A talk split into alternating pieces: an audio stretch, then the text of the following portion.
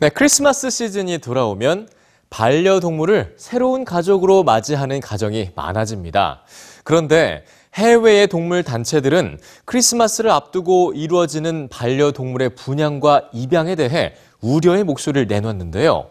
매년 크리스마스와 연말이 지나면 버려지는 반려동물의 숫자가 크게 늘어나기 때문입니다. 동물은 크리스마스용 깜짝 선물이 아니라는 동물 보호 단체들 뉴스취에서 전해드립니다. 크리스마스 선물로 받은 물건들과 산책을 하고 말을 걸며 마치 강아지처럼 대하는 사람들. 크리스마스 선물은 강아지가 아닙니다. 그리고 강아지는 크리스마스 선물이 아닙니다. 영국의 동물복지단체 덕스 트러스트가 1978년부터 40년째 진행하고 있는 크리스마스 캠페인입니다. 크리스마스 깜짝 선물로 인기가 높은 강아지.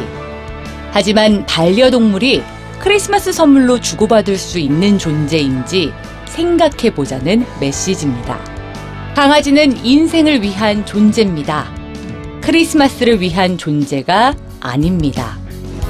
덕스 트러스트의 조사에 따르면 10명 중 1명은 크리스마스에 강아지를 드리거나 선물로 받았다고 답했는데요. 크리스마스 휴가와 연말이 끝나면 매년 비극이 반복되고 있습니다. 많은 숫자의 강아지들이 버려지고 있기 때문이죠. 덕스 트러스트는 사람들이 크리스마스에 드린 강아지를 파양한 이유를 벽화로 알리기도 했는데요. 강아지를 키우는 사람이면 충분히 예상할 수 있는 자연스러운 모습들 뿐입니다.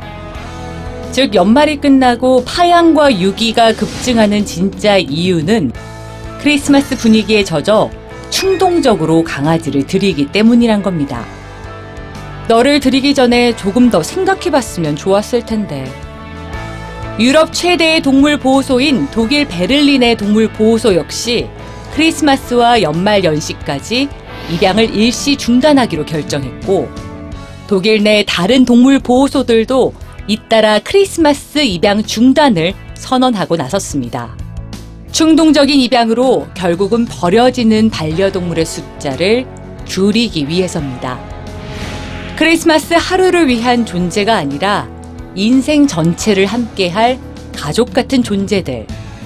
그 누구도 가족을 크리스마스용 선물로 주고받지는 않을 겁니다.